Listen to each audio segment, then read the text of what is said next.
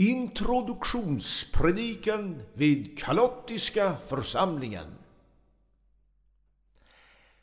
Den som har sig bekant, älsklige själar, att jag, ovärdig, blivit ordinarius vid detta illustra regemente och att jag nu håller min ringa inträdespredikan i denna glorvördiga kyrka märker strax vad klockan är slagen eh, av måltidsbokens nionde.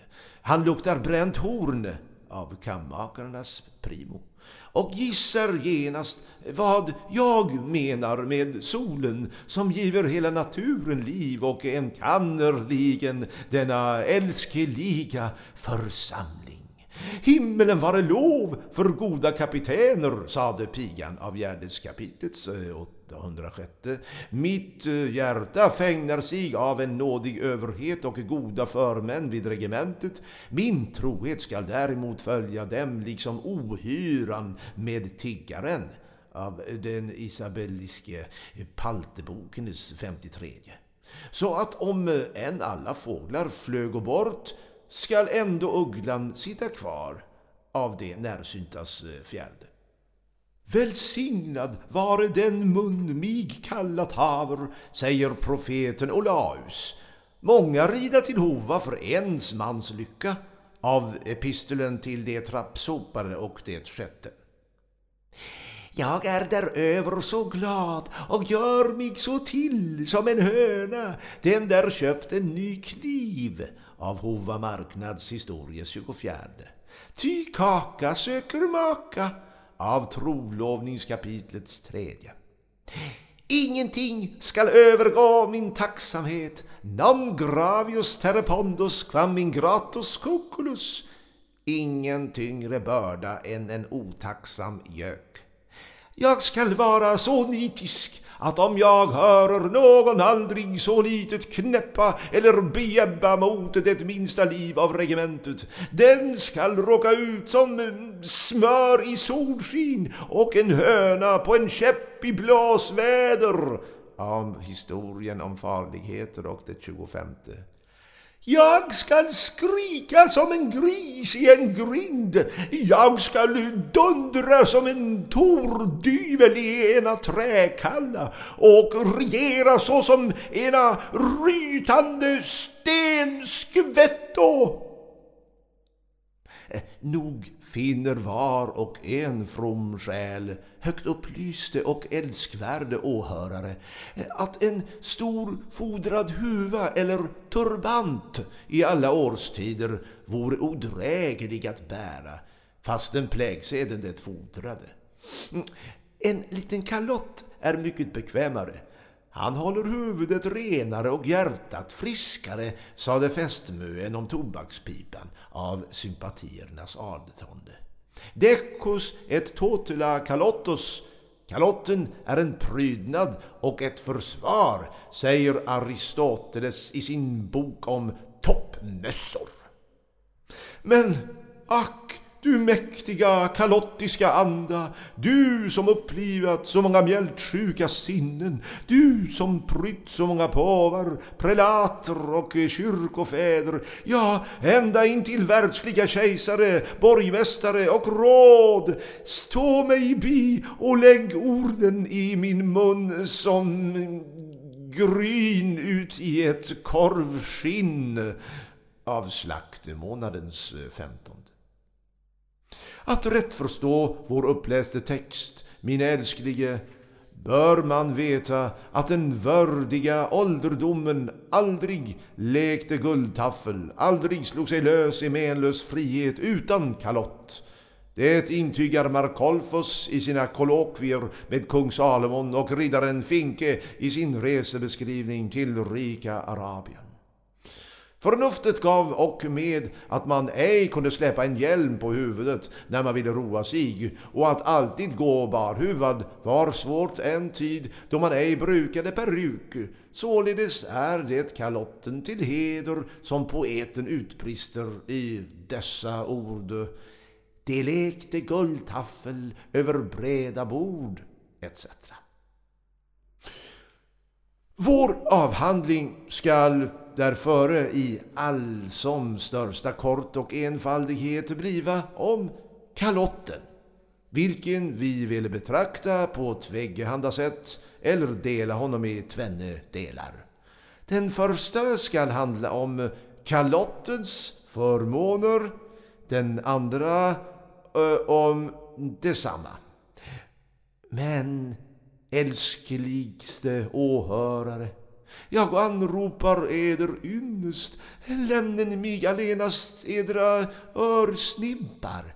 Jag törs ej mer begära att i magen fatta den lärdom och kraft som denna text innehåller och att en beständig nåd för en ringa fältpredikant må intryckas i edra hjärtan. Kalotten giver ett sinne tröst i alla omständigheter. Han lyktar allting med ett litet löje så att när man länge slitit ont och tävlat här i världen visar han att man endast spelt om påvens skägg av barberade bokens åttonde. Kalotten ursäktar allting explicat in melius. Han tyder allt ut till det bästa av sockerstrutens adertonde. Till exempel, man har utbrakt en heretisk saga till den småländska nationens förtret att då nyss bemälte eh, Sankt Per fordom vandrade här på jorden kom en smålänning i följe med honom, den han drog med sig in i himmelen. Denne fröjdade sig i några år, men begynte sedan en gång om året att bli ganska orolig och titta som oftast ned åt jorden.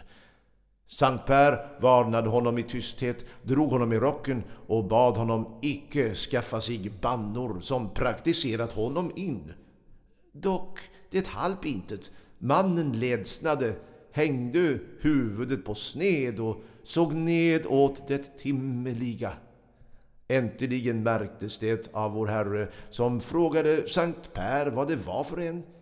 Han ursäktade sig det bästa han kunde tills den orolige måtte själv säga vad honom fältes.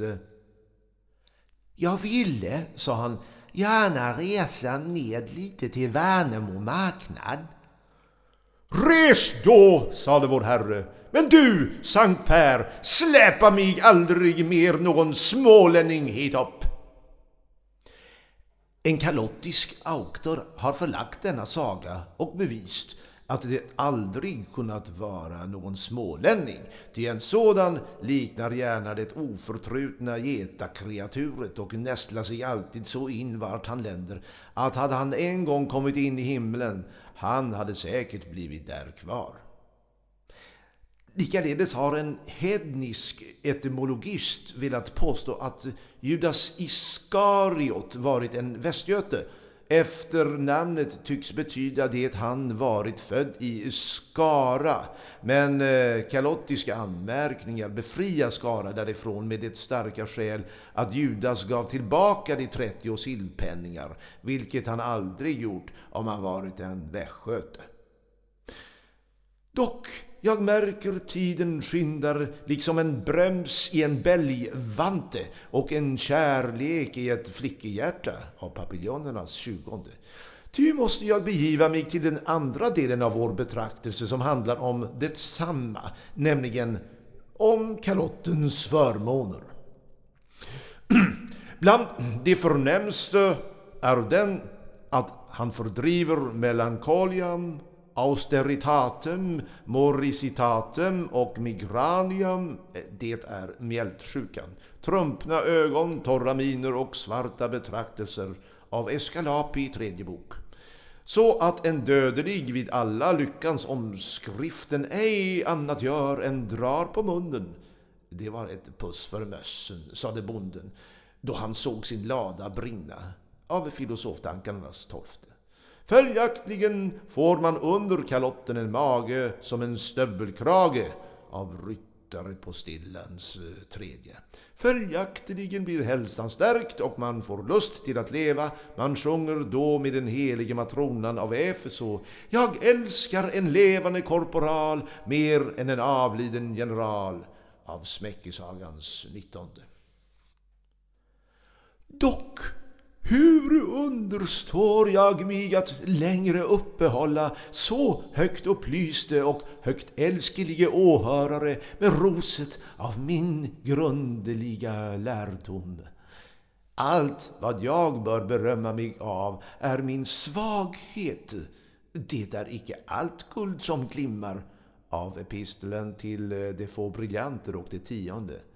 Koen går hos mig icke alltid i smörmossen av Ladugårdsbokens 23. I nödfall måste man eh, dansa med träben av historien om Korintenbaler och det sjätte. Jag är likväl nöjd in med conscientia i mitt samvete, att jag icke trängt mig till denna jord som en legoherde. Jag har gått genom dörren på fårahuset och icke genom fönstret av serenadernas träd. Jag har icke knäfallit för de röda skägg eller givit en enda eh, silvkanna av skandalernas tredje. Är jag icke ärlig så är jag fattig, sade pigan. Ej heller har jag snyrpt på munnen däremot eller avslagit eh, denna högt prisliga lägenhets inkomster. De äro så sura, sade räven om rännbären av Hypokritbokenes elfte. Jag är av det trä som man svarvar prelater. Kalotten har jag redan. Jag kunde dock med tiden få bära mitren, krossen och ärekåpan, så framt det icke händer att medan gräset gror dör kon av expektant uppenbarelsens primo. Dock min vördnad för kalotten och denna illustra församling varar ändå utan ända in secula seculorum.